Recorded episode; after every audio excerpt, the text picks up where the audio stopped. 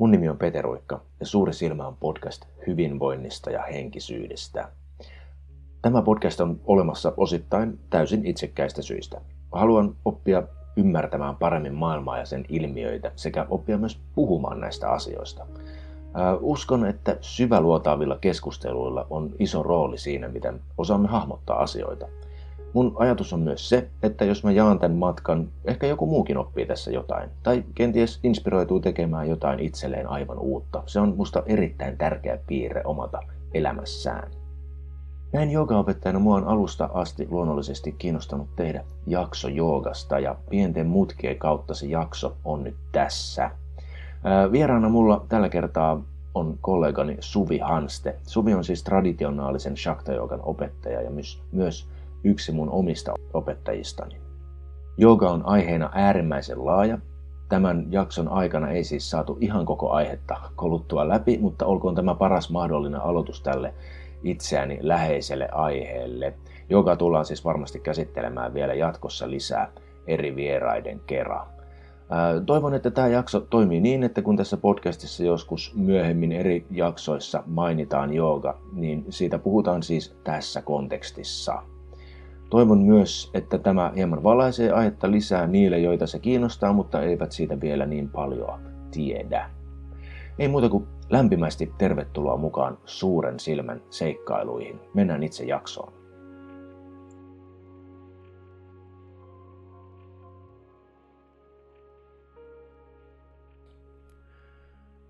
Kuka on Suvi Hanste ja miten hän päätyy joogan pariin?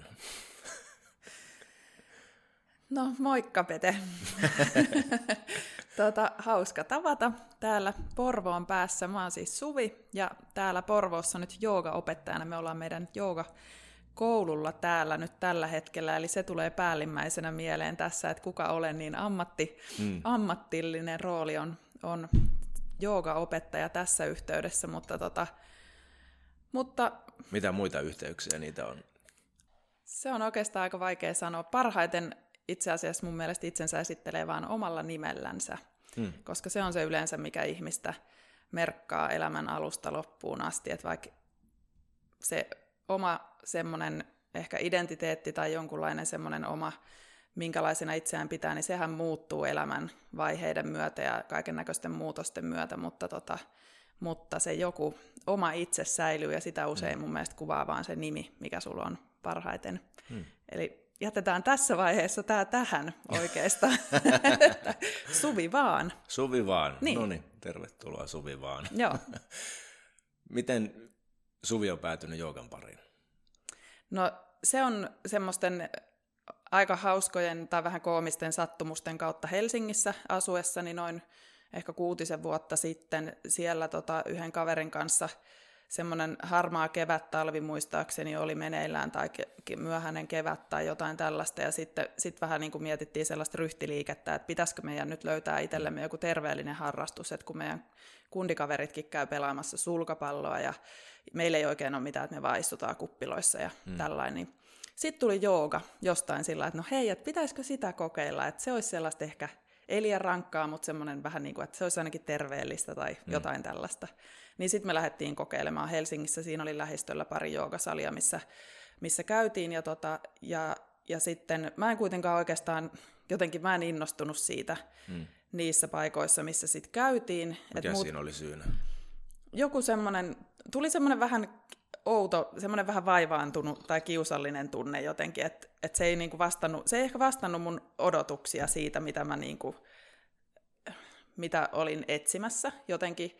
Tai jotain, jotain sellaista oli, että ei tämä nyt voi tällaista olla, että et, eikö joogan niin. pitänyt olla semmoinen, niin kuin, semmoinen, jotenkin mä odotin ehkä sellaista, just sellaista vähän niin kuin, ää, perinteisempää ja sellaista, missä, missä tota, sellaista jotenkin niin kuin neutraalimpaa tai jotain tällaista, niin kuin, että mun mielestä sellaiset kaikki taustamusiikit, mitä siellä soi ja jotkut niin kuin sellaiset tietynlaiset, mm, mitä siinä piti jotenkin tietoisesti pohdiskella siinä joogaharjoituksen aikana tai keskittää huomio johonkin, tai jotkut sellaiset asiat jotenkin tuntui semmoisilta vaivaannuttavilta mm. sillä tavalla, että sitten niinku, sit se ei oikein puhutellut mua. Ja, Ja tota, mm. ja, ja, Mutta sitten sit mä kuitenkin vielä, niin kun olin paljon siinä kohtaa niin netistä selvittänyt, että mitä tämä jooga oikein on, kun mä en ollut aiemmin okay. ollenkaan, en missään vaiheessa niin kun aiemmassa elämässä oikein ollut kiinnostunut tällaisesta mistään itämaisesta perinteestä tai joogasta tai mistään vastaavasta. Ja siinä kohtaa sitten aloin selvittää tietenkin, niin kun, ja niin. selvisi just se, että, että jooga on tämmöinen muinainen perinne ja todella hieno, ja, ja siellä Intiassa on on niin kuin muinaiset ukkelit jo harjoittanut tätä ja kaikkea tällaista, niin, kuin, niin sitten vähän kuitenkin oli, kiinnostus oli herännyt. Mutta sitten se, mitä siellä joogatunneilla tapahtui, niin se ei oikein vastannutkaan sitä odotusta. Et siinä oli tosi iso ristiriita.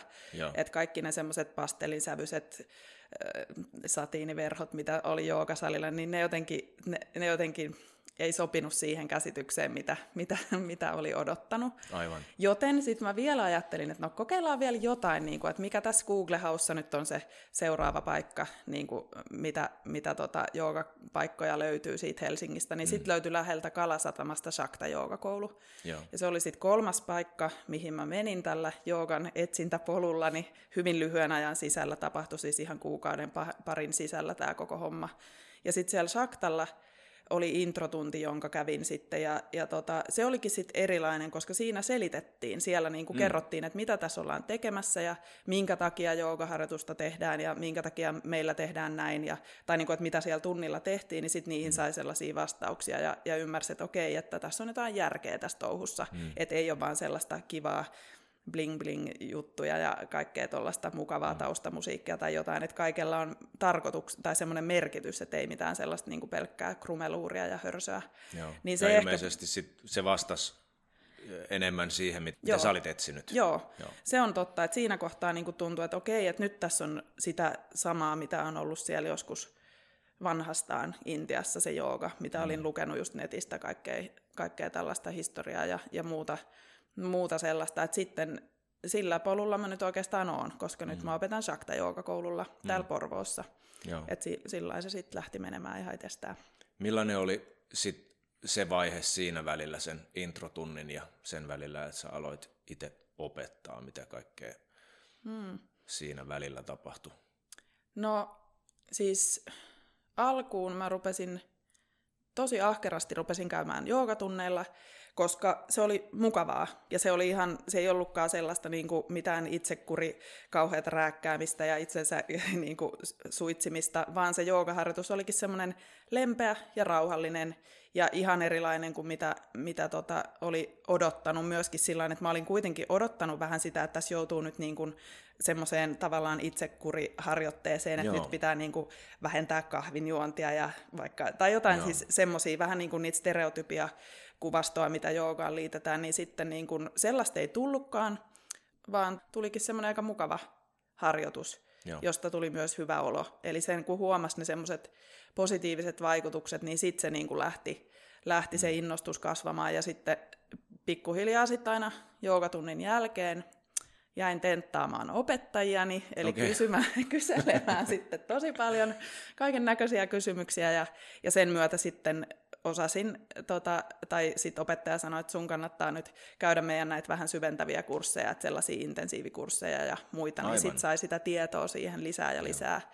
Ja, tota, ja sitten se semmoinen joogaopettajakoulutus tuli sitten ihan pari vuoden sisään siitä, kun mä olin aloittanut, niin hmm. sillä ajankohtaiseksi, että koska siellä sitten sai kaiken, kaiken sellaisen ne tarvittavat välineet, että osasi jo sitten itse lähteä eteenpäin vähän niin kuin omin neuvoin. Aivan. tutkiskelemaan ja, ja sitä harjoitusta viemään eteenpäin. Mutta, tota, mutta se harjoitus itsessään, niin sehän on tietenkin ollut monivaiheinen, että on totta kai ollut sanotaan ylä- ja alamäkiä tai sellaisia niin niin. kaiken näköisiä juttuja, teen se pelkästään mukavaa sillä tavalla, että, että mm. tota, mutta hyvin pitkälti se yllätti, että miten ne, ne positiiviset asiat tuli esiin enemmänkin, ja se, ne oli ne, mitkä niin kuin kannatteli sitä.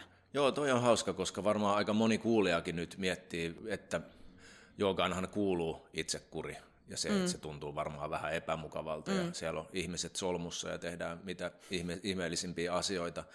Mutta joo, mun mielestä toi on yksi suurimpia väärin ymmärryksiä mm. ja jotenkin se ilmeisesti niin kuin joogatutkimuksessa ne askeettiset perimyslinjat ja sellaiset on jotenkin hyvin korostetussa vaiheessa ja ne on niin kuin dominoinut sitä, että millaisena jooga nähdään, mm. mutta se ei ole ihan koko totuus kuitenkaan. Niinpä, joo. Ei todellakaan, ja se olikin se, se tosiaan itteeni sillä tavalla vähän yllätti, että, että kun nykymaailmassa just on se niin kuin tavallaan ne semmoiset ääripäät, että, että on se tosi sellainen, melkein jopa voisi sanoa niin kuin tietyllä lailla uskonnollinen suhta, semmoinen askeettinen ja semmoinen jotenkin semmoinen tiettyjen sääntöjen noudattaminen mm. ja kaikki tämmöinen, niin kuin, että semmoinen näkökulma voi olla joogaan, tai sitten se ihan toinen ääripää, joka on sitten kaikki erilaiset modernit joogamuodot, joita on, mm. jotka menee vähän sitten ehkä semmoisen niin kuin, niin kuin tota, jumppakategoriaan voi periaatteessa laittaa enemmän Kyllä. sitä harjoitusta, että, tota, että sitten kuitenkin vaikka tässä perinteisessäkin joogassa, mitä Shakta Yoga edustaa omalla tavallaan, niin siinä on se, se fyysinen tai kehollinen harjoitus, eli se asana-harjoitus on ensimmäinen asia, mitä tehdään, eli sehän on se kaikkein näkyvin, mm. se mikä tulee, niin sitten niin kuin se, miten ymmärtää, että okei, että tämä ei olekaan pelkästään venyttelyä ja jumppaa, mitä tehdään Aivan. tässä. Niin. niin se oli tosi tärkeä, koska, koska tota, siinä sitten ymmärsi sen, että se on semmoinen kokonaisvaltainen harjoitusmuoto. Joo. Ja, Hei, niin. ja nyt tässä mainittiin jo perinteinen jooga ja mainittiin moderni jooga, niin mennään tässä välissä kuuntelemaan tällainen pikku pätkä joogan historiaa.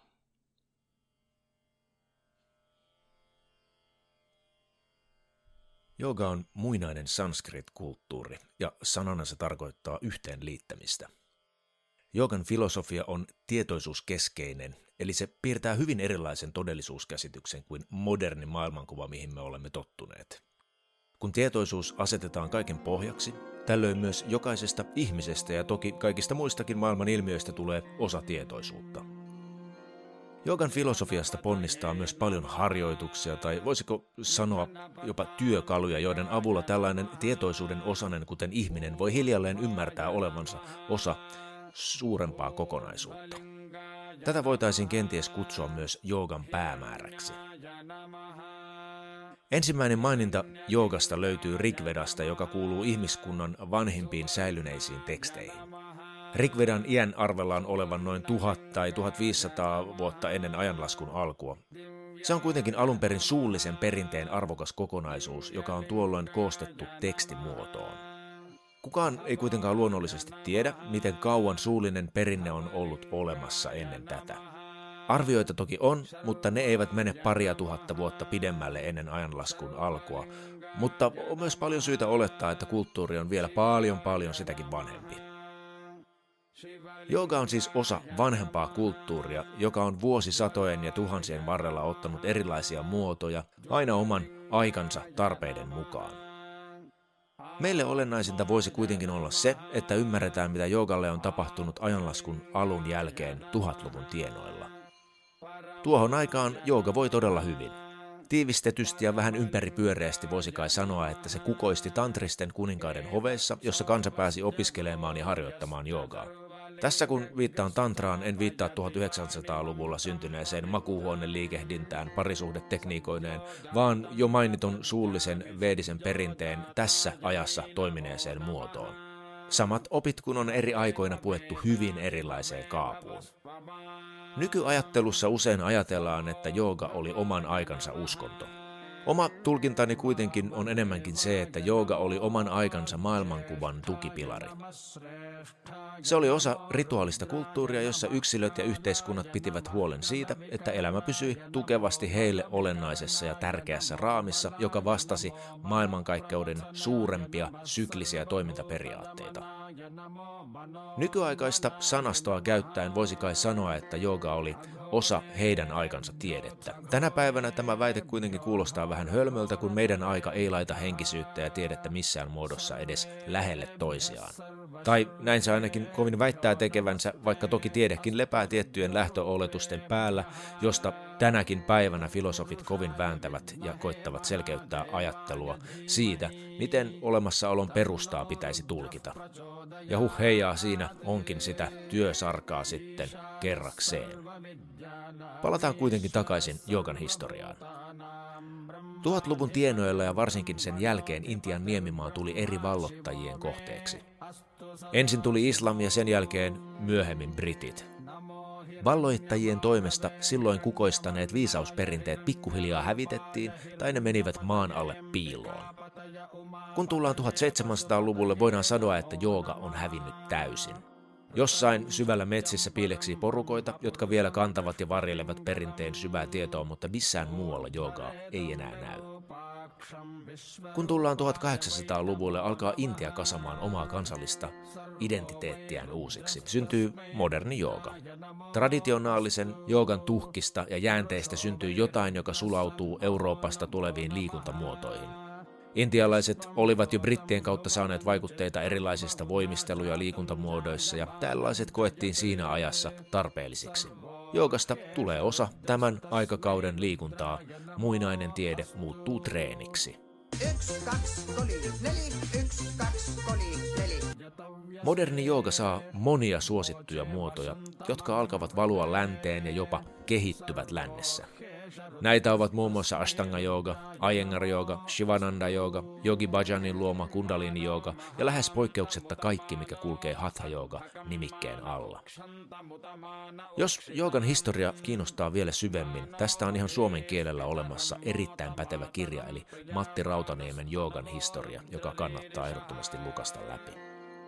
Palataan nyt kuitenkin takaisin haastatteluun ja puhutaan lisää traditionaalisesta joogasta nykyaikana.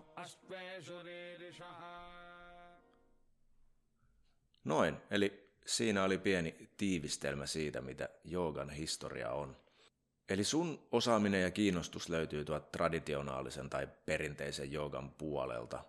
Niin mitä sä sanoisit, että mitä, mitä traditionaalinen jooga voi tarjota verrattuna moderniin joogaan? Joo.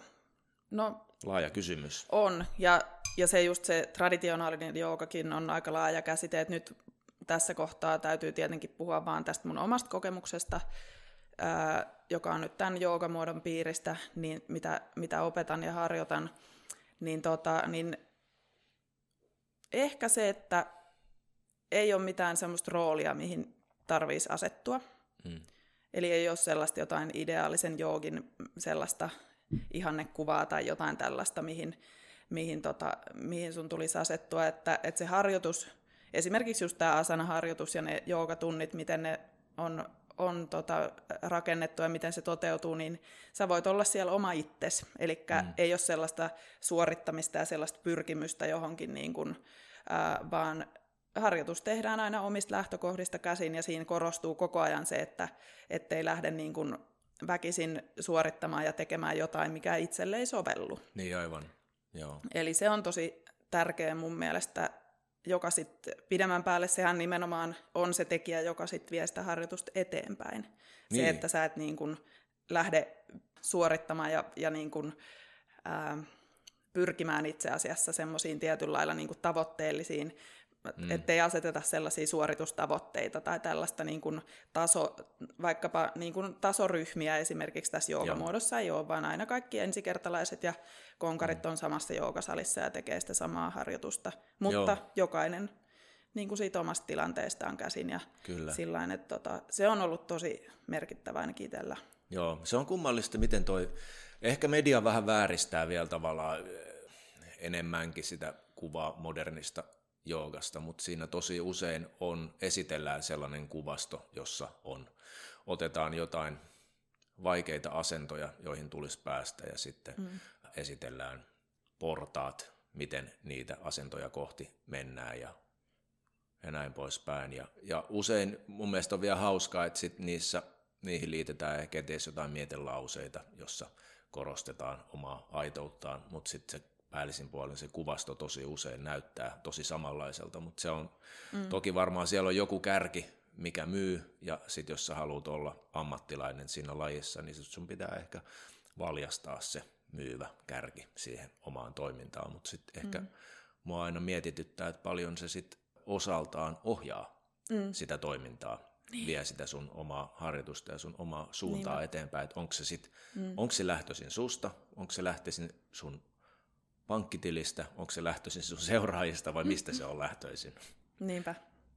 Joo, ja tuossa mitä, mitä tota, niin sanoit tuosta kuvastosta ja tollasista, niin sehän on myös niin kuin tällaisessa perinteisessä joogassa se niin kuin a, ajatus siitä, että, että ne ulkoiset tekijät, just se, niin kuin se vaikka se asana, jota mm. me tehdään harjo, harjoituksessa, niin että se ei ole mikään ulkoinen asento. Mm. Että sä et päälle päin näy, mitä siellä sisällä tapahtuu. Mm. Tai sitä ei näy päälle päin. Eli joogamestari ja vieressä oleva ensikertalainen, joka väkisin siellä vääntää ja puskee ja suorittaa mm. ja käy ihan kierroksilla, kun kaikki on uutta ja, mm. ja tuntuu, että ei osaa vielä mitään. Ne voi näyttää tavallaan se asento fyysisesti siinä ulkoapäin täysin samalta, mutta ne sisäiset prosessit, mitä siellä tapahtuu, niin ne on aivan niin kuin eri planeetalta. Et sehän siinä on se nimenomaan se, että ne sisäiset prosessit on ne, mihin tämä perinteinen jooga keskittyy, ja nimenomaan mieli. Eli ei, ei niin kuin kehoa ja mieltä ei erotella, vaan se keho ja mieli toimii aina yhtenä kokonaisuutena, ja, ja niinpä niin kuin se harjoite on se, että se on kokonaisvaltainen, niin silloin se myös toimii. Eli Joo. sekä mieli että keho, jotka me nykyään tupataan aina erottelemaan, niin kuin nytkin tässä puheessa koko ajan, ei ole tavallaan sellaista yhtä sanaa, tai ehkä suomen kielessä olemus voisi olla semmoinen sana, mm. jossa on kaikki. Aivan. Että ei ole eroteltu tätä, niin se tavallaan, että se ruokkii koko olemusta. Niin, toi on itse asiassa tosi mielenkiintoinen, mitä sanoit toi asioiden erottelu. Toihan tulee aika pitkälti esimerkiksi jonkun tiettyjen joogatekstien uudelleen tulkitsemisesta. Esimerkiksi mulla tulee mieleen just Hatha Yoga Pradipika, jossa jaotellaan harjoitus muutamaan eri osaan, eli siellä on asana, siellä on pranayama, siellä on dhyana, hmm. joka yleensä käännetään medita- meditaatioksi. Ja moni ehkä tunnistaakin ton, ketä on käynyt jollain joogatunnilla, että ensin tehdään asanoita, sitten istutaan meditaatioon.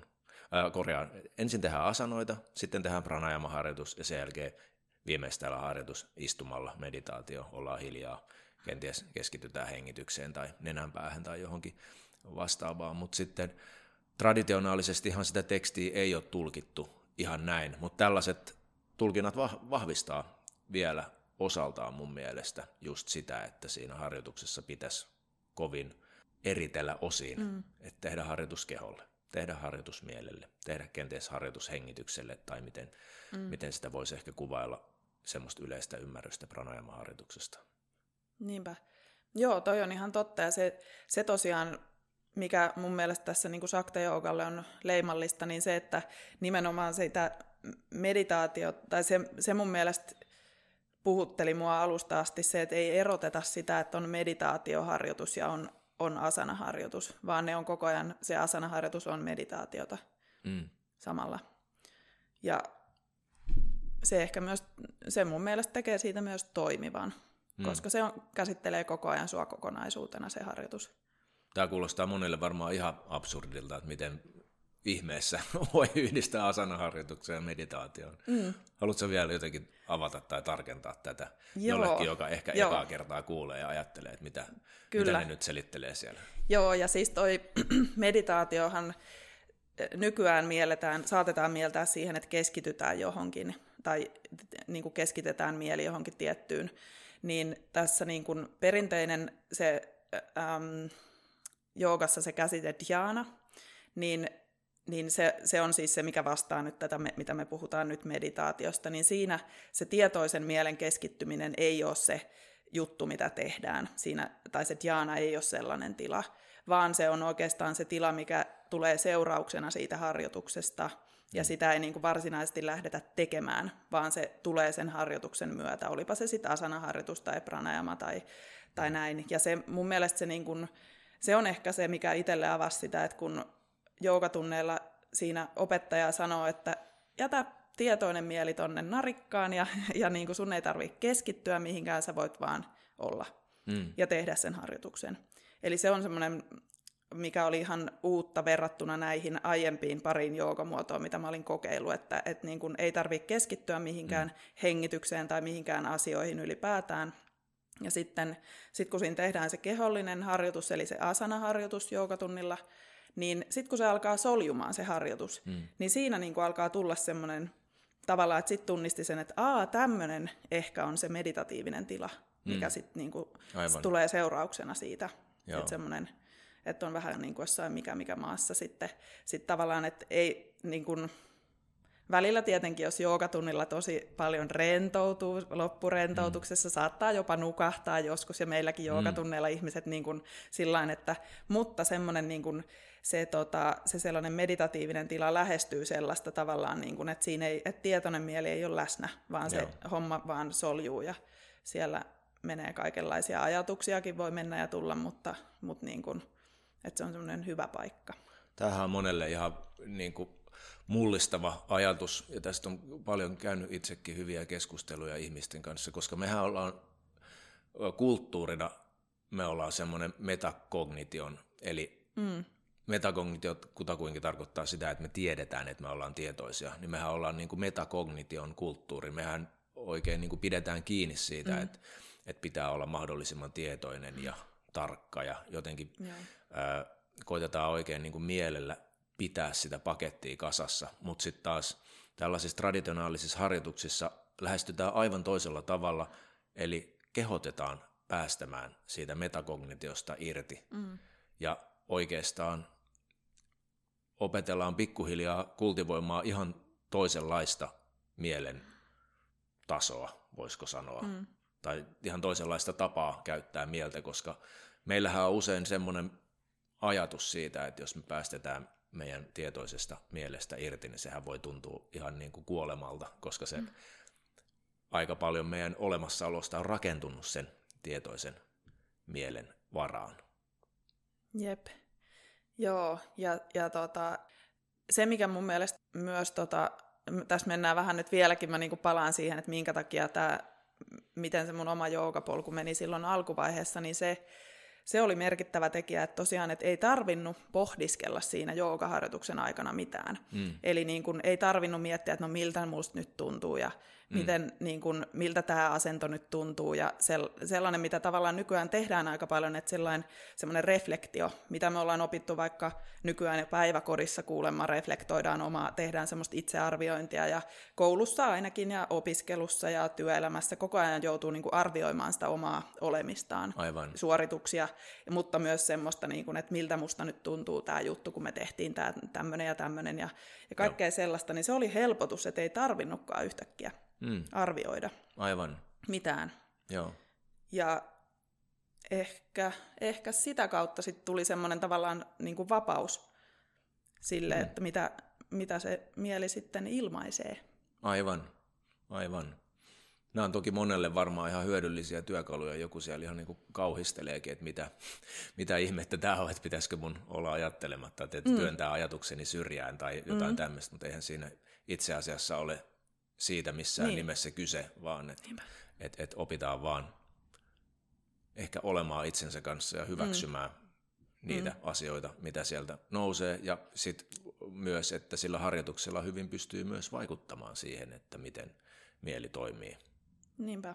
Miettien, että se asanaharjoitus ei ainoastaan ole tosiaan kehon harjoitus, vaan se, että mitä siellä meidän kehossa tapahtuu, se on ihan yhtä lailla mm. luo vaikutuksia meidän mieleen. Niin. Niinpä. Et nykyään tosiaan sitä asanaa usein mietitään asentona, tietoisena asentona. Jollekin se on ehkä istuma-asento, mutta se on jotain tosiaan, mikä vaikuttaa kehoon. Halutaan vaikuttaa lihaksiin.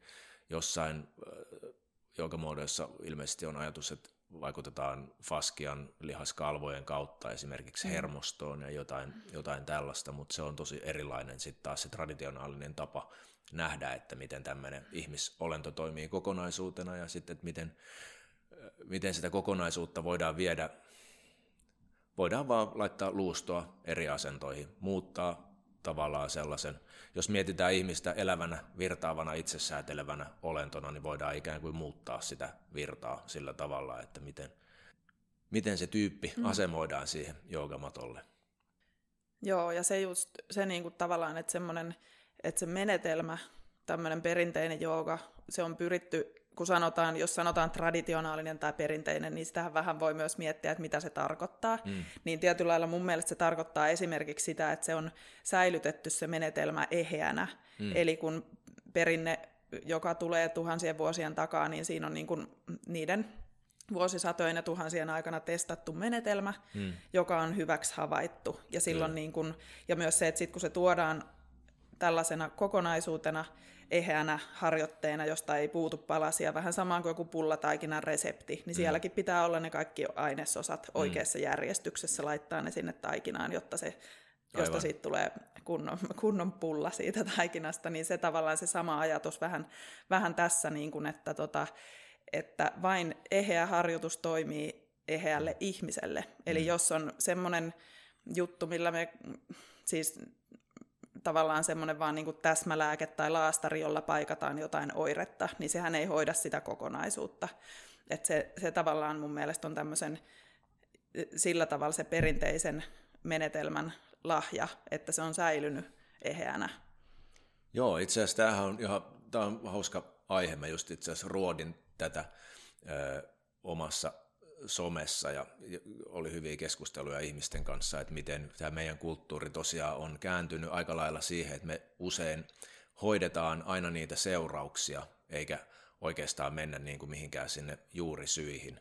Se on tosi kummallinen tämä meidän kulttuuri, miten se on kääntynyt näin. Ja toi oli ihan hauska, kun sanoit, että, että mitä tarkoittaa traditionaalinen tai perinteinen jooga ja miten se on niin kuin säilyttänyt sen harjoituksensa, harjoituksen eheyden, niin mä oon paljon itse miettinyt sitä, koska sitten taas niin mun opettajat on paljon takonut mulle sitä, sitä muinaista maailmankuvaa mun mieleeni, joka on hyvä ymmärtää, jotta voi ymmärtää joogaa, niin se on taas saanut mua ymmärtämään paremmin tätä meidän aikaa ja sitä, että miten tämä meidän aika, vaikka viimeinen no varsinkin viimeinen 300 vuotta, mikä on ollut niin kuin tällaista tiete- tieteellisen ajattelun kehitystä, mutta ehkä vielä vähän pidemmällekin siitä, että miten me ollaan tavallaan oltu erilaisten äh, maailmankuvien vietävänä, että, se on, että, että tämä meidän kulttuuri vaikuttaa vähän semmoiselta tuuliviiriltä jotenkin, mitä voidaan viedä, koska sitä ei ole jotenkin, ei ole kiinnitetty samalla tavalla mm, totta. maahan kuin sitten taas semmoinen traditionaalinen näkemys ihmisestä. Toi on tosi olennainen, koska se ainakin itsellä on ollut aivan merkittävä tekijä, jotta voin opettaa tätä ja, hmm. ja myöskin niin kuin luottaa tähän joogamenetelmään, niin se, että saa myös sen, että ymmärtää ja tietää sen, mistä se tulee. Hmm. Koska siinä on niin valtavia ristiriitoja siinä ajattelutavassa tämän niin kuin nykyisen maailmankuvan kanssa. Ja, hmm. ja niiden kanssahan me sen nykyisen maailmankuvan kanssa me keskustellaan tietenkin joka päivä, koska me eletään siinä itse ja sitten myös se, miten, miten me ää, selitetään asioita meidän jooga oppilaille tai mm. asiakkaille mm. täällä ja meidän kursseilla. Et se, se on sellainen, mitä koko ajan työstää itsekin tässä työssä ja toki Aivan. arkielämässäkin tulee kaiken näköisiä törmäyksiä ja sitten aina niin kuin, mm. se on hyvä, kun on semmoinen peilikuva jonnekin jostain tällaisesta aivan erilaisesta traditiosta, mihin, tai semmoinen, mistä voi peilata ikään kuin siis sellainen vertauskohta. Joo. Se antaa tosi paljon just sitä, että ymmärtää vähän paremmin, miten maailma pyörii jotenkin. Aivan. No mutta hei, mennään vähän joogan maailmankuvaan, koska mä tiedän, että sullekin filosofia ja sen opiskelu monissa eri muodoissa on lähelle, lähellä sydäntä. Tämä on valtavan laaja aihe ja jopa hankala aihe, mutta koitetaan vähän tiivistää ja pureutua, mitä on joogan maailmankuva traditionaalisen joogin silmin vuonna 2021? Joo. Tota, no mä aloitan tietenkin kaiken, kaikkein tärkeimmästä, eli joogassa se maailmankuva, miten se nyt sanoisi suomeksi, edustaa mm, Mulla tulee vaan tosi tyhmiä sanoja mieleen, mutta siis se on kokonainen maailmankuva. Ykseysoppi oli tämä toinen sana, mikä mulla tuli mm. mieleen, mutta ehkä kokonainen maailmankuva olisi nyt suomeksi se, miten sen voi sanoa. Eli monismi on se sitten taas tällainen niin kuin tieteellinen termi sille, sille tota, kokonaiselle maailmankuvalle. Ja, ja nimenomaan, että se edustaa idealistista monismia, eli sellaista, että tietoisuuskeskeistä kokonaista maailmankuvaa. Se on ehkä se, mikä tässä mun mielestä on, tämä on totta kai iso asia, mutta se, mm. se on mun mielestä niin kuin se tärkein, mitä meidän kannattaa ehkä tässä vähän yrittää avata. Joo. Ja sitten taas jos mietitään, että nykymaailma edustaa taas sit niinku reduktiivista materiaalista näkemystä, niin mitä sä näkisit, että näissä kahdessa on suurimmat erot? No tärkein ero on siinä, että materialismissa ajatellaan, että materia on semmoinen kaiken perustana oleva tekijä, eli ontologinen primitiivi mm. filosofian termein. Ja sitten taas idealismissa ajatellaan niin, että jokin tällainen tietoisuuden kaltainen asia, mielenkalta, tietoisuus tai mielenkaltainen asia on se perustava tekijä kaikessa, mitä on olemassa. Mm. Ja se onkin sellainen, mitä saa vähän pohtia. et, tota, et, et, siis ihan oikeasti, että se on ollut kyllä omalla kohdalla tosi mullistava juttu. Joo, ja ihan sama juttu, mä allekirjoitan tämän, ja on asia, ettei mene kyllä päivääkään, etten jollain tasolla ruotis tätä asiaa.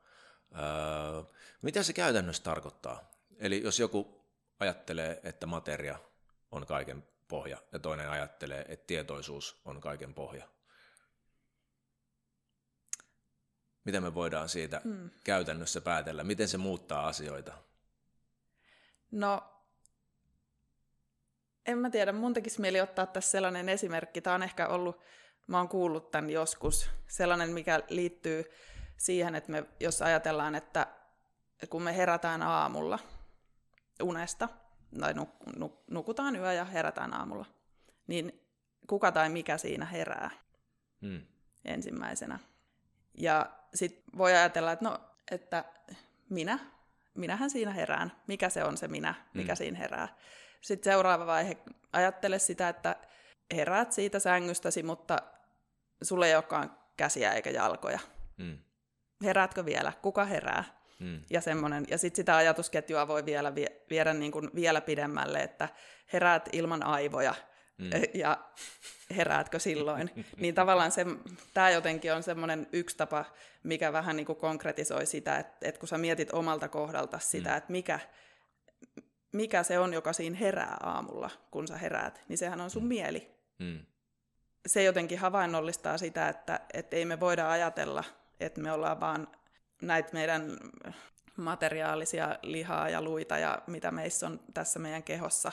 Ja tota, mutta se on aika semmoinen, se on vähän sellainen, että siinä saa nyrjäyttää omaa ajatteluansa, kun tällaisia kelailee, koska se meidän arkikokemus on, on taas sit sellainen, että me koetaan jotenkin olevamme minä ja ulkopuolinen fyysinen maailma. Toi oli nyt yksi tämmöinen. Kyllä, kyllä, kyllä. Niin, että me niinku usein samaistutaan tähän meidän biolo- biologiseen niin. olentoon, niin. vaikka sitten taas, jos me mietitään tätä pidemmälle, niin kokemus tulee aina ensin ja sen jälkeen mm. tulee vasta se biologinen olento. Niin. Eli mihin sitä oikeastaan kannattaiskaan samaistua siihen mm. kokemukseen vai siihen biologiseen olentoon. Mm. Joo, mua, Nimenomaan. mä, mä oon itse kanssa miettinyt tätä paljon. Musta tuntuu, että niinku, eilen kävi yhden tutun kanssa just hyvän keskustelun ja me siinä ruodittiin tätä asiaa ja ehkä sit siinä sen keskustelun innottamana nyt tuli mieleen, että mun mielestä yksi tärkeimpiä asioita kenties on se, että jos me mietitään materiaa ensisijaisena tässä maailmassa, niin silloinhan me, me ollaan jollain kumman tavalla materiasta syntyneitä materiaalisia olentoja, joihin on syttynyt jonkunnäköinen lamppu päähän, jota meidän kulttuuri kutsuu tietoisuudeksi. Ja sitten me vähän niin kuin harhaillaan täällä elämän läpi ja koitetaan jotenkin pärjäillä ja ehkä, ehkä koittaa osua johonkin hyvään duuniin ja saada hyvät numerot tilille ja tehdä sillä jotain hauskaa ja piristää päiväämme. Ja sitten joku, joku päivä käy jotain, kenties onnettomuus tai vanhuuttaan se lamppu siellä sammuu ja sitten se biologinen materiaalinen olento mätänee pois ja on hurjan tyhjää. Eli tullaan mm. tyhjästä ja mennään tyhjään. Ja Jep. siinä välillä pitäisi saada jotain juttuja aikaiseksi, mutta ei oikein tiedetä mitä. Mutta sitten taas, tai jos ollaan tosi, ja ollaankin tosissaan sen kanssa, että tietoisuus on kaiken pohja, niin silloin tietoisuus on tehnyt sinut, ei materia. Mm. Ja silloin voidaan siitä johtaa se, että se tietoisuus tuskin umpimähkään tekee yhtään mitään, vaan silloin jokainen olento, joka tänne syntyy, on syntynyt ihan tarkoituksesta ja jokaisella olennolla on siis tarkoitus. Ja mun mielestä se on, jollekin tämä saattaa kuulostaa niin kuin ehkä raskaalta, tai varmasti monelle kuulostaa täysin absurdilta, mutta mun mielestä se on oikeastaan aika helpottava juttu, koska silloin eihän meillä oikeastaan ole mitään muuta tehtävää kuin etsiä oikeastaan se paikka, että minkä takia se olento on tänne saapunut. Mm. Plus mun mielestä siinä on vielä sellainen hieno puoli, että silloin kaikki, mitä me koetaan, kaikki, mitä me tunnetaan, katsotaan ja kaikki, mitä täällä on, on elävää eikä kuollutta. Mm. Kun jos me mietitään, että kaikki on materiaa, niin silloinhan kaikki on niin kuin, kuollutta. Mm. Ja koko maailmankaikkeus näyttäytyy tosi aika kolkolta paikalta. Mm. Joo, ja se miten toki meille niin kuin tässä nykymaailmassa, koulussa ja muualla opetetaan se, miten elämä on syntynyt maapallolla vaikkapa tai kosmoksessa tai muuten, niin sehän selitetään just niin, että on semmoisia niin tiedottomia partikkeleita tai jotain tällaisia hiukkasia, jotka sitten alkaa jotenkin niin kuin arbitaarisesti törmäilemään ja sitten mm. alkaa syntyä jotain ja, ja näin poispäin, että, että, tota, että se, se ajatustapa on tosi vahvasti kaikessa, mitä, mitä me täällä saadaan. Ja se, se vielä täytyy sanoa, että sittenhän on, nyt kun mä sanoin tuonne, että kokonainen maailmankuva tai monistinen idealismi, niin sehän se monismihan tarkoittaa sitä niin kuin ykseys. Mm. Että ajatellaan, että on yksi asia, mihin kaikki perustuu. Eli mono. mono, joo. joka tulee, joo, nimenomaan. Ja sitten, mutta sitten on, on myös semmoinen, mikä kannattaa nyt tässä ottaa ehkä esiin, sellainen vähän niin kuin, ää, mikä saattaa olla tuttu, tämmöinen dualistinen maailmankuva, mm. jossa ajatellaan sitten, koska se on muutamien niin kuin viimeistenkin vuosisatojen aikana ollut, ollut sellainen, että ajatellaan, että on erikseen aine ja sitten on henki. Mm. Eli sehän on ehkä tämmöisen materialistisen maailmankuvan, niin kuin voi olla se myöskin tämmöinen dualismi, eli meillä on ensin se materia, mm. vaikkapa, että se on kuitenkin se ensisijainen, mutta sitten on olemassa henki, Aivan. jota me ei ihan pystytä selittämään nyt tällä materialismin mm. näillä niin kuin empiiristen tutkimusten, fysikaalisten ja muiden tutkimusten avulla, mitä me tehdään, niin me ei osata selittää kaikkia NS-henkimaailman juttuja. Mm. Eli se, niin kuin se dualistinen maailmankuva voi olla tosi vahvana myös mm. taustalla meissäkin monissa, ketkä ollaan tä- täällä niin kuin länsimaisessa kulttuurissa kasvettu. Että tota, Joo, et ja tunnistaa... ehdottomasti on. Mä niin. veikkaan, että moni, moni kuulija niin. nyt tunnisti, että toihan kuulostaa tosi, tosi niin. tutulta, niin. että näinhän mä itse asiassa ajattelen asioista. Niin. Niin, ja silloinhan monet instituutiot saattaa opettaakin. Meillä on esimerkiksi, voisi sanoa, että kirkkolaitos voi olla sellainen, joka opettaa sitä, että on henkinen puoli ja sitten on materialistinen puoli. Että tavallaan, että, että löytyy se semmoinen selitys sille, että mitä nämä kaikki ilmiöt maailmassa on, niin saattaa olla sellainen, että se jaotellaan, että on henki, Joo. asia, tai tämmöinen mielen tai tietoisuuden piirissä tai sen hengen piirissä olevat asiat, ja sitten on materiaal erikseen. Ja, ja tota, mutta kun siinä on se ongelma, mun mielestä mm. se, että ihminen on kokonainen yksikkö, niin, kyllä. Niin se hajottaa sitä sun mieltä, koska sä, mm. sä joudut elämään tavallaan kahden,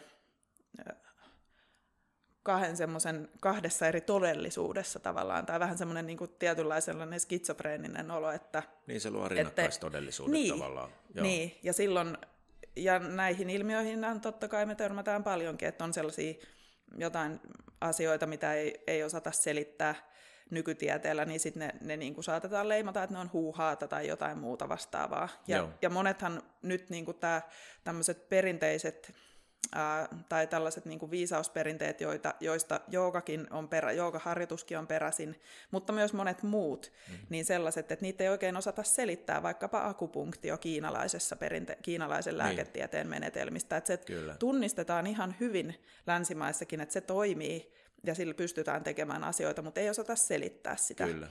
Ja siinä kohtaa ehkä voisi koittaa tätä maailmankuva-asiaa, mm. että jos otetaankin se mm. tietoisuuskeskeinen ajattelutapa, niin saadaanko me selitys? Kyllä, ja sitten on vielä hurjempi ilmiö on sitten taas niin kuin NDE, eli Near Death Experience, eli Joo. mikähän se sitten olisi suomeksi, kuoleman jälkeiset kokemukset. Tai kuoleman rajakokemukset. Kuoleman rajakokemukset, sieltä tuli selvää suomea.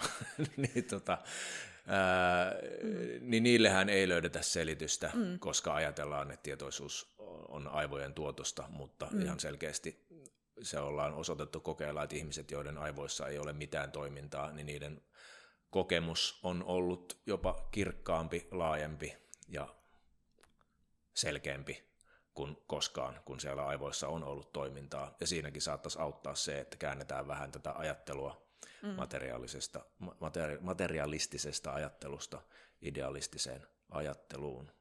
Mm. Nyt joku varmasti siellä jo miettii, että tota, niin, tähän kuulostaa ihan uskonnolliselta tekstiltä, että lähdetään puhumaan, puhumaan tällaisista, mutta tota, niin, ja ymmärrän ihan täysin, jos tämmöisiä ajatuksia tulee, mutta sitten taas mun mielestä on ihan hauska tutkia esimerkiksi kvanttifysiikkaa, eli mitä tulkintoja löytyy jostain Kööpenhaminan kaksoisrakokokeesta, missä, missä sen havaitsijan rooli tulee tosi vahvasti esille, kun tehdään, tehdään tällaista koetta. Ja sitten on ihan paljon yliopistotason ihmisiä nykyään, koska tuollahan tapahtuu nyt filosofiassa aika paljon mullistavia juttuja. Siellä on varmaan muutama nimi, jos pitäisi mainita, niin Bernardo Kastrup ja Donald Hoffman on esimerkiksi hyvin korkeasti koulutettuja ihmisiä akatemiassa, jotka omilla tavoillaan puhuvat sen puolesta, että tietoisuus on ensisijainen materiaan nähden. Eli mm. tämä niille, joita asiat, asia kiinnostaa ja jotka siellä huolestuivat jo, että nyt mentiin niin sanottuun uskontolokeroon. Eli kyse itse asiassa ei ole siitä, vaan mm. tämä on mun nähdäkseni ollut jopa joogeilla, se on ollut yllättävän tieteellinen se näkemyskanta, mm. mutta se, miten joogatekstejä, äh, joogafilosofiaa ollaan tulkittu 1800-luvulta eteenpäin, sitä on kovasti värittänyt se 1800-luvun tietämysmaailmasta, se 1800-luvun ö, otanta tieteestä, niin se on ollut hyvin pitkälti siinä taustalla. Mm. Joo. Mä olin kirjoittanut tänne muistiinpanoihin, että jooga ja uskonto kysymysmerkki. Toi on ihan hyvä. Nyt mäkin menin vähän miettelijäksi tästä sun äskeisestä puheenvuorosta, koska se on, se on tosi tärkeä kysymys. Ja monille, jotka tulee meidän joogatunneille, niin itse asiassa meidän nettisivuillakin mainitaan asiasta, että miten, koska, koska monilla on semmoinen ajatus, että en mä voi osallistua joogatunnille, että mä oon uskossa esimerkiksi, mm. koska jooga edustaa jotain ehkä toista uskontoa tai jotain. Että mm. tällais... Ja voihan se mennä toisinpäin, että Just. joku ihminen, että minä olen niin kuin täysverinen ateisti, joo. niin ei käy päinsä joo. ja mene joogatunnille, koska jooga on uskonto. Kyllä, joo. Että tämmöisiin, tämmöisiin joskus törmätään ihan täällä, että sitten joudutaan niinku vastaamaan, että mistä on kyse, niin sitä on, on hyvä aina, aina miettiä, ja koska, koska tota, se on myös aika herkkä ja semmoinen henkilökohtainen asia Totta monesti. Kai. Ja saa olla. Ja niin kuin monet muutkin asiat on henkilökohtaisia mm. ja sellaisia, niin, tota, niin mun mielestä se on nyt ihan ilman muuta selvää, että, että jooga ei ole uskonto, eikä se jooga-harjoitus ole uskonnollinen harjoitus, mutta ehkä se niin kuin, mun mielestä se selittyy oikeastaan sillä, kun me käydään läpi se, että mitä me ollaan tekemässä jooga-harjoituksessa mm. ja mihin se niin kuin, että se perustuu tietoon, ja se perinne, joka on olemassa, niin se on tiedon perinne, sellainen, jossa meilläkin, kun me kouluttaudutaan, niin niin me edelleenkin opiskellaan sitä, että me tiedetään, minkä takia näitä asioita tehdään. Mm. Ja minkä takia, joku jut, minkä takia se jalka nyt halutaan viedä sinne niskan taakse täällä joogatunnilla. Mm. Että se menee niin, kuin niin tavallaan, että niin koska sitähän se ulkoisesti on se aika niin kuin tavallaan tämmöisiä banaaleja esimerkkejä, että miten tämä nyt voi liittyä johonkin hengelliseen tai uskonnolliseen, niin ne on, niin kuin, ne on sellaisia, missä täytyy, mun mielestä täytyy olla, olla niin kuin selvä se ajatusketju, että miten, minkä mm. takia me tehdään tällaista. Joo. Ja, ja silloin siinä ei myöskään voi se tavallaan, että vaikka se harjoite ja joogan esimerkiksi mantra on yksi joogan työväline, joka mm. voi olla monelle tuttu, mikä on joogaperinteissä eri tavalla säilynyt, säilynyt, niin sekin voi olla sellainen, mistä ajatellaan, että no nyt viimeistään mennään, niin kuin, että mitä tämä nyt on tämmöinen mantrojen lausuminen tai laulaminen, että sekin voi mm. vaikuttaa, koska uskonnon piirissähän on samantyyppisiä harjoitteita. Ehdottomasti, joo. Että sehän joo. on ihan tunnistettavissa. Ja, tota, ja mun mielestä se vaan niin kuin kannattaa huomata, että, että oli mikä tahansa asia, tämmöinen harjoite, mitä, mitä tekee, tai joku perinne, mitä noudattaa, mm. niin on hyvä miettiä, että mistä se tulee ja minkä takia sitä tekee. Mm. Koska sitten taas, jos on sellainen, että, että perustetaan joku tällainen, mm, olipa se sitten joogakultti tai lahko, tai uskonnollinen lahko, mm. tai poliittinen, tai mikä mm. tahansa, niin, niin silloin alkaa tapaht- voi tapahtua, voidaan lähteä niin kuin ihan väärään suuntaan, jos ei tiedetä sitä, että minkä takia asioita tehdään. Niin. Että se ei sinänsä, en, en sano pahaa uskonnosta, enkä politiikasta, enkä joogasta, mutta kaikilla tämmöisillä eri elämänalueilla, ihan harrastusporukoissa tai kaveriporukoissa voi tulla sellaisia, että, että kun ei, niin kuin, ei tiedetä sitä, että minkä takia tehdään jotain asioita, niin sitten lähteekin ihan hakoteille ja voi sattua vaikka minkälaisia ikäviä asioita. Kyllä, kyllä. Itse ainakin tunnistan itteni mm. tuollaisista ihan niin kuin vastaavista tilanteista. Sitä mä jäin just miettimään, että joku viisas on joskus sanonut, että itse asiassa meillähän kaikki mitä meillä on, on uskomuksia. Mm. Sillähän ei voi mitään, ihan kaikki mitä, mitä meillä on, on uskomuksia, mm. mutta ehkä jooga on, on, on perinne, jossa äh, koitetaan pitää huolta siitä, että meillä on mahdollisimman hyvät uskomukset että ne olisi mahdollisimman monelta kantilta mm. katottu ja ne on mahdollisimman toimivat. Ja sitten niiden testattujen uskomusten pohjalta lähdetään rakentamaan harjoitusta, joka voisi viedä meitä jotenkin, mitenköhän sitä sanoisi.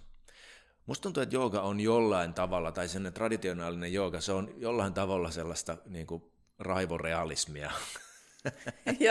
jos tällaista uskomaton termiä voi käyttää, mutta että se veisi niin kuin kohti jotain semmoista tietynlaista realismia, koska kaikki me tiedetään, että meidän elämä on niin kuin osiltaan, meidän elämiä osiltaan hallitsee asiat, jotka ei oikeastaan ole tosia, tai asioita, jotka ei välttämättä ole meille mitenkään tarpeellisia, mutta silti me tehdään niistä semmoisia rasteja, minkä läpi me käydään joka päivä, ja sitten me jossain vaiheessa ihmetellään, että tota, niin onpas tämä elämä jotenkin hullunkurisen tuntusta, että miten mulla on tullut tämmöiset sementtiset nilkkapainot, ja tota noin, niin kumpikaan ranne ei toimi löysänä, eli ei voida ottaa löysin ranteen tai sitten mä puhun mm. vaan itsestä ja omasta kokemuksestani, mutta tota, niin tämmöinen fiilis mulla on. Ja musta tuntuu nimenomaan se, että, että on, on niin kuin päässyt sellaisen harjoituksen kylkeen, jolla voi jollain tavalla rakentaa omaa parempaa, harmonisempaa elämänkulttuuria, joka perustuu arvoihin ja juttuihin, minkä takana voi seistä. Mm. Ja silleen ehkä voisi vois jollain tavalla kuvailla joogaharjoitusta. Mm. Joo, ja sitten just se, mitä mitä tuossa vähän alkuvaiheessakin puhuttiin, ehkä siitä, niin kun, että semmoinen kontrolli ja kuri on asiat, jotka tällaisesta traditionaalisesta menetelmästä puuttuu. Vaikka harjoitus onkin johdonmukaista ja sellaista, että siinä on tietyt periaatteet, joita sitten noudatetaan, kun mm. sitä harjoitusta tehdään ilman muuta, että eihän se vaan ole niin kuin jotain kekkulointia.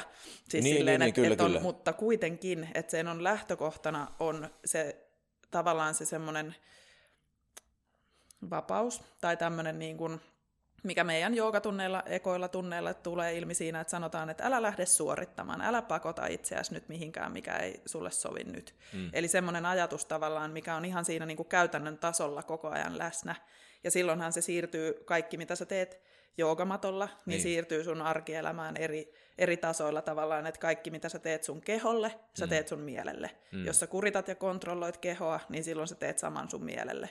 Ja silloin on helpompi myös tavallaan joutua sellaiseen, sellaiseen ansaan, jos semmoinen ansa tulee sua vastaan, missä sä voit mm. joutua jonkun kontrolloimaksi tai johonkin niin kuin tällaiseen huonoon. Mm. huonoon. Et mun mielestä se on hyvä, että siinä joogamatolla, siinä käytännön harjoituksessa koko ajan on läsnä se, että saat vapaa mm. ihan kaikin puolin. Kyllä.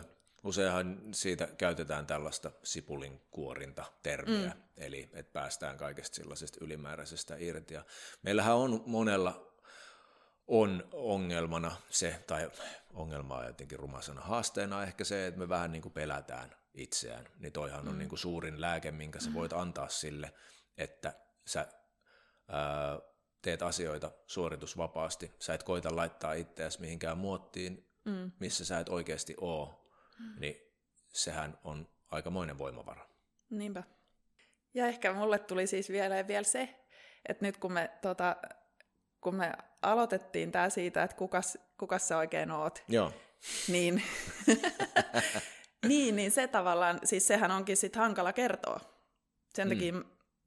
se, se, että Että et sä, voi, sä voit määritellä loputtomiin itseäsi kaikilla rooleilla. Mä aloitin siitä, että mä oon joogaopettaja, sitten mä voisin jatkaa kaikkia näitä tällaisia mm. rooleja, mitä on, ja, ja ne, niin kun, ne tavallaan, niitä on toki hyvä olla, jotta me voidaan yhteisössä toimia, että mä oon jollain, jossain niin kuin näin, mutta se, kuka mä oon, niin, niin sitten mä vaan sanon, että suvi vaan.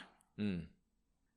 Että se tavallaan se harjoitus, just se sipulin kuoriminen, on se, että niinku heittää ne roolit, että niitä ei tarvitse tuossa joogaharjoituksessa, sä et tarvii niitä sun rooleja ollenkaan, että ne, mm. niistä voi päästä irti. Mutta sä sanoit, että ne on kuitenkin hyödyllisiä yhteiskunnassa, niin miten sä sitten näet roolit? Onko se kenties joku niinku työkalu? Mm, joo, just. Siis niin kauan, kun siitä ei tule sun identiteetti. Aivan. Jostain tällaisesta. Et se, se mun mielestä on, on se, mitä mm, ehkä tämän joogaharjoituksen myötä mä oon vahingossa oppinut. Mm. Että mun ei tarvi määrittää omaa identiteettiäni jollain mm. roolilla, Aivan. ammatillisella tai millä tahansa. Mutta siitä ei kuitenkaan ole haittaa, vaikka sulla on ei. rooleja ja näin poispäin. Niin, koska ei. tämä halusin vain selventää, Joo, koska joku saattaa niin. kuunnella täällä, että, että hetkinen, että eikö mä saa olla yhtään mitään, tai niin että, että pitäisikö mun vaan niin kuin mennä kotiin ja tuijottaa seinää Joo. tai jotain tällaista, ei. mutta siitähän ei ole kyse. Niinpä, ja koska ne kaikki roolit ja tehtävät, mitä meillä on, mm. sit kun me parhaimmillaan löydetään semmoiset mielekkäät tehtävät ja roolit tässä maailmassa, niin nehän on tosi mm. hyviä, mm. että niiden kautta sitten pääsee siihen mm. vuorovaikutukseen mm. kaikkien muiden kanssa ja, ja sillä että se ei haittaa, haittaa ollenkaan, että sitä kautta pystyy parhaimmillaan ilmaisemaan asioita hyvin. Aivan. Ja, ja siinä ei niin kuin sillä tavalla, että rooli olisi jotain teennäistä, niin. vaan se, että sen, että tavallaan se on sun tehtävä. Niin. No mulla tuli tämmöinen mm. esimerkki nyt jostain puskista mieleen, että jos me mietitään vaikka niin kuin luontoa, ja mä tykkään usein luontoesimerkeistä jotenkin, ne on niin kuin mulle helppoja, mutta mietitään mm. vaikka sadetta. Mm. Mitä jos sade ottaa semmoisen roolin, että minä olen kaatosade, ja mm. aina kun sataa, niin sitten tulee kaatamalla. Joka mm. kerta, aina kun sataa, niin tulee täysin kaatamalla, koska sade on ottanut semmoisen roolin, että nyt mm. minä perkele kyllä sadan, ja minä sadan ja sadan ja sadan, ja nyt tulee kunnolla ja, niin kuin, ja oikein kunnolla. Mm. Mutta sitten jos me katsotaan luontoa ja katsotaan sadetta, niin sadehan toimii aika monissa eri muodoissa. Et välillä mm. vähän, vähän sirmaa, eli niin kuin sataa, mutta ei sadakkaa, mm. ja joskus mm. tulee sitten vähän tipotelle, ja välillä voi tulla rakeita, ja joskus mm. se sade muuttuu sitten talvisin lumisateeksi ja näin poispäin. Yep. Et sillä sateella on niin kuin monet kasvot, että se ilmaisee ihan vapaasti sitä, mm. mitä sieltä tulee. Joo. Joo, toi on tosi hyvä, koska siis itse asiassa myös just toi kuvaa hyvin sitä, mitä, miten tämmöinen tämä niin joogaharjoitus rakentuu sen pohjalle, että että sä opit, siinä oppii olemaan luonnollisesti mm. oma itsensä. Ja semmoinen luonnollisuus on ehkä se, mikä kuvaa sitä. Mm. Ja, ja sieltähän se tulee totta kai, koska me ollaan myös luontoa.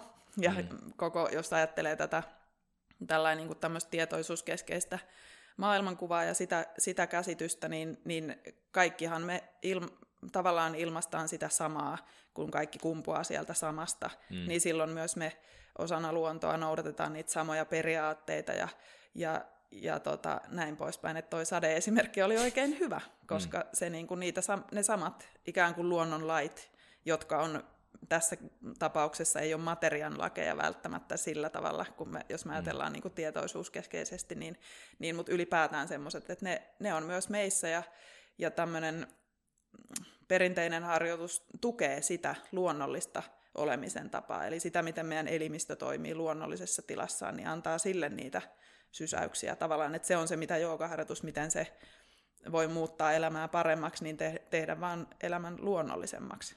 Kyllä. Tämä on itse asiassa jotain, jos joku on kuunnellut tuota, niin tämän, tätä edeltävän jakson, jossa Aleksi Litovara oli vieraana, niin sieltä jakson jälkiäänityksestä jakson lopusta löytyy pikkupätkä, missä kuvailin just, että miten traditionaalisen harjoituksen ytimessä on se syklinen maailmankuva, niin. miten kaikki on oikeastaan rakennettu sen ympärille. Joo. Koska kaikki pyörii sen ympärillä, niin. niin miksi rakentaa, miksi keksiä pyörää uudestaan? Niin, joo, se on just näin. Pyörä pyörii. Pyörä pyörii. Kyllä. Hei, pitäisikö meidän jutella vielä, öö, pyörä pyörii Intiassa, mutta niin se pyörii täällä mm. Suomessakin. Eli sun yksi suurimpia kiinnostuksen kohteita on myös suomalainen perinne. Joo. Ö, mistä tämmöinen kiinnostus on kummunut? No, tämä on nyt tosi tyhmä vastaus, koska se on tullut tämän joogan kautta oikeastaan. Joo. Siis, vaikkakin mä oon aiemmin jo ennen joogaopintoja opiskellut myös kirjallisuutta ja vähän semmoinen niin kuin kansanrunous ja kaikki tällainen on, Aivan. on kiinnostanut Joo. siinä silloinkin jo, ja sellainen perinne, mutta sitten niin kuin tämän joogan kautta se ää, tuli uudelleen semmoinen pe- kaikki perinnekäsityöt ja tämmöinen niin kuin kansanperinne, koska huomasin, enkä ole ainoa tietenkään, joka on sen huomannut, mutta siis siinä näiden joogaopintojen myötä, varsinkin siinä opettajakoulutuksessa, missä käydään tosi syvällisesti ne niin kuin sen muinaisen maailmankuvan erilaisia ilmentymiä, joita vaikka sitten näkyy ihan niin kuin samanlaisia ilmentymiä näkyy meidän omissa, omassa perinteessä, eli ne mm. yhtymäkohdat tämmöisten vanhojen traditioiden välillä yllätti. Että Joo. on niin paljon samaa ja samoja periaatteita ja samoja ajatuksia mm. ja semmoisia yhtenäväisyyksiä, että se tuli sitä kautta. Mm. Ja tämä on varmaan nyt sitä samaa syklistä maailmankuvaa, mistä äsken puhuttiin, Joo. mikä yhtäkkiä tuntuukin löytyvän niin Suomesta Niinpä. kuin oikeastaan ympäri maailmaa. Joo, Joo että Suomessa se niin kuin, totta kai mikä itselle tuntuu läheisimmältä, jos haluaa katsoa jotain, niin just semmoiset perinnekäsityöt, mm. rukinlavat, mm. se on semmoinen, mitä löytyy, mutta sitten myös muut semmoiset kirjontatyöt, vaikkapa ihan tavallisista lapasista voi löytää samanlaisen tota, kannuksen pyörätähtikuvion, mitä sä löydät muinaisesta Intiasta, tai, tai antiikin per, niin kuin länsimaissa on myös antiikin traditiossa samanlaisia geometrisia kuvioita, ja sitten niitä on ympäri maailmaa kyllä. Et se, on, mm. niin kuin, se on jännä, että ne sellaiset niin kuin tietyt geometriset kuviot on ihan, voisi sanoa, universaaleja. Joo.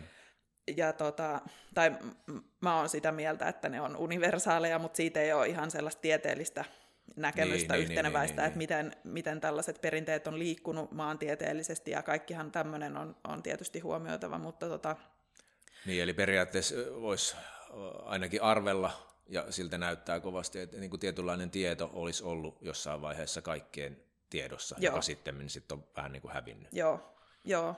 näin se voi ehkä sanoa tällainen. Joo, Joo toi kuva. Mutta tähän saattaa jollekin kuulostaa tosi absurdilta, mutta, mutta sitten jos mietitään niin, että kyllähän me nytkin jaetaan ympäri, oikeastaan ympäri maailmaa jaetaan tietynlainen mm. maailmankuva mm. eli materialistinen maailmankuva, ja mm. me ymmärretään oikeastaan samanlaista fysiikkaa joka paikassa ja näin poispäin, että kyllähän meitä nytkin yhdistää, että ei se mun mielestä on sinänsä mitenkään erikoinen ajatus, että joskus se tieto on ollut erilaista ja se on jotenkin kantautunut. Toki mm. se voi ihmetyttää, että on paljon isoja meriä ihmisten välissä ja ei ole ollut internettiä tai minkäännäköistä morsatussysteemiä, tai kenties ei ole ollut morsatussysteemiä tai muuta, mutta tota, niin jotenkin se tieto mm. on kulkenut. Mm. Juu, joo, ja siinä on paljon, paljon kyllä sellaista tutkimussarkaa tai tällaista, että jos, jos niin kuin vaan olisi aikaa, niin sitä mielellään, mielellään aina selvittelisi ja tutkisi lisää näitä, mm. näitä tällaisia. Mutta se on tosi hauska, kun on sitten sen verran, mitä on, on ehtinyt itse matkustelemaan maailmalla, vaikka Aasiassa tai mm. Etelä-Amerikassa. Ne on mulle ehkä niin kuin täältä katsottuna kaukaisimmat paikat, missä on jossain Kaakkois-Aasiassa tai sitten niin kuin tuolla käynyt, niin, niin, niin se, miten sitten sit kun on opiskellut jonkun tämmöisen kokonaisen perinteen, mistä, mistä saa niitä sellaisia niin kuin palikoita ja niitä, niin sitten niitä rupeaa tunnistamaan myös muissa kulttuureissa. Ja se on tosi kiva, koska sitten huomaa, että no, että me ollaan ihan samanlaisia. Mm. Et tota, se on semmoinen niin kuin pieni, mutta suuri asia huomata se. Ja sitten totta kai se, mitä itse sitten täällä, kun asutaan täällä Pohjolassa, niin onhan se kiva, että on myös ne omat juuret jotenkin. Ää, että on joku tuntuma niihin. Niin. Koska ei mulla ole missään vaiheessa sakta koululla ei ole ainakaan tullut sellaista ajatusta, niin kuin, että annettaisiin, että nyt sun pitää vähän niin kuin muuttua intialaiseksi, tai sun pitäisi niin kuin sillä että vaikka mä opiskelenkin kaiken maailman intialaisia juttuja tai niitä, mitkä tulee sieltä intialaisesta veedisestä joogaperinteestä ja näin poispäin, niin se ei niin kuin ole mikään semmoinen, että, että sun pitäisi muuttaa itseäsi joskus tämmöiseksi toisen mm. kulttuurin edustajaksi, vaikka opiskeleekin sitä mm. toista kulttuuria. Sitten se on kiva, kun niitä pystyy nyt sitten, niin kuin, että se yhdistyy omaan elämään. Että niin. ei ole sellaista, sellaista tota, ja se on tosi iso rikkaus. Eli sua kiinnostaa oikeastaan se niin kuin tieto ja tiede, mikä on siellä pohjalla, mm. jota sä voit sitten soveltaa paikasta ja ajasta riippumatta. Niin, niin koska ne on, joo, nimenomaan ne semmoiset ydinasiat, mitä, missä sitten kuoret voi vaihdella, mutta se ydin, niin kun, sit kun se on hallussa, niin sitten mm. ei, ei tarvii ihmetellä, että minkä takia jotain nyt tehdään näin. Tai, mm. Aivan. Nyt me ollaan käyty läpi vaikka mitä maan ja taivaan väliltä. Ehkä me voitaisiin palata vähän vielä tänne maan pinnalle. Ja, ää, mä oon moneen kuvaukseen kirjoittanut tästä podcastista, että tämä käsittelee hyvinvointia ja henkisyyttä. Nyt musta tuntuu, että me ollaan ainakin käsitelty osittain henkisyyttä, niin mm. Suvi, mitä on hyvinvointi? Mm. No tämä olikin hyvä, koska sehän on, to, joo, se on, se on tosi tärkeä ja ehkä tuo vähän sillä omalle just tällainen niin kuin konkreettiselle tasolle sen, että mitä, se, mitä me joogaharjoituksessa ollaan tekemässä, mitä tämä kokonaisvaltainen syklinen maailmankuva mm. ja mitä nämä kaikki tarkoittaa, mm. niin niin, tota, niin mun mielestä se, mitä, mitä ehkä ollaan jo sivuttu vähän tuossa, niin se, että sä oot hyvinvoiva ja tunnet itsesi terveeksi, tai terveys on yhtä kuin olla kokonainen, eli eheä, semmoinen eheys.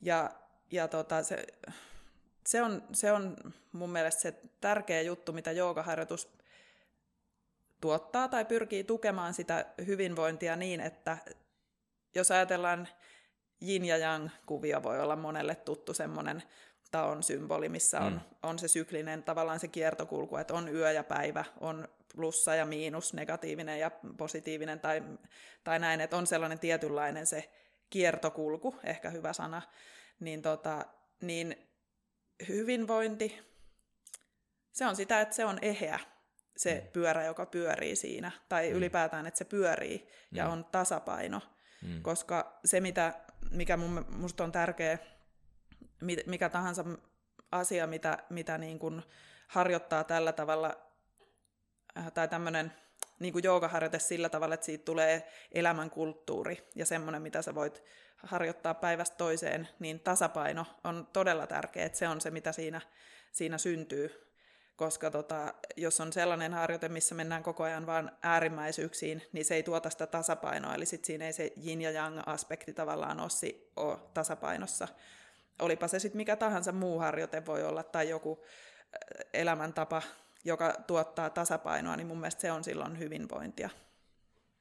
Se oli äärimmäisen hyvin kiteytetty. Toivon, että herättää monille ajatuksia, koska toihan on, oli asia, joka on ihan meidän kaikkeen käsillä saavutettavissa. Niinpä. Hyvä. Jos haluaa tutustua sun joogatunteihin, mitä pitää tehdä? No mun joogatunneille pääsee Porvoossa, eli opetan täällä Linnun laulussa Porvoossa ja tota, ei oikeastaan muuta kuin menee nettisivuille shakta.fi ja, ja tota, sieltä ilmoittautuu tunnille, niin, hmm. niin tota, tule sellaisena kuin olet. No niin, hyvä. Ja tämä on mahtava paikka. Mä itse tykkään onneksi pääsee kohtuu usein vierailemaan täällä, niin itse ainakin tykkään tästä atmosfääristä ja tilasta, mikä täällä on. Eli tulkaahan tai menkäähän kokeilemaan. Eli terve menoa Suvin tunneille. Tuhannet kiitokset Suvi, ihan mahtava, todella syväluotaava keskustelu ja niin kuin jo tuossa alkuspiikissä varmaan on mainittu, me tehtiin tämä nyt toiseen kertaan, ja se on hauskaa, että tämä lähti, lähti tosi eri reiteille kuin viimeksi. Musta tuntuu, että viimeksi oli vähän niin kuin lämmittely, ja nyt mentiin jollain tavalla syvään päätyyn. Vaikka me todettiin, että kumpikaan ei oikein edes muistanut, että mitähän me oltiin ekalla kerralla juteltu, mutta mut, mut, mut, erilaista oli. Hei, kiitos tuhannesti. Kiitos. Ja näin päättyi Suuren silmän viides jakso. Kiitos vielä Suville vierailusta. Jos jakson tiimolta heräsi kysymyksiä, laita niitä ihmeessä tulemaan vaikka sosiaalisen median kanavia pitkin tai sitten kotisivujen kautta suurisilma.fi. Kannattaa ehdottomasti laittaa kaikki somekanavat seurantaan. Facebook, Instagram ja podcastihan löytyy monesta eri tuutista Spotifysta, Apple Podcastista, YouTubesta. laittakaa ihmeessä kanavia seurantaan, saa kertoa kaverillekin ja niin pois päin. Ei muuta kuin kiitos teille seurasta ja seuraavaa jaksoa kohti.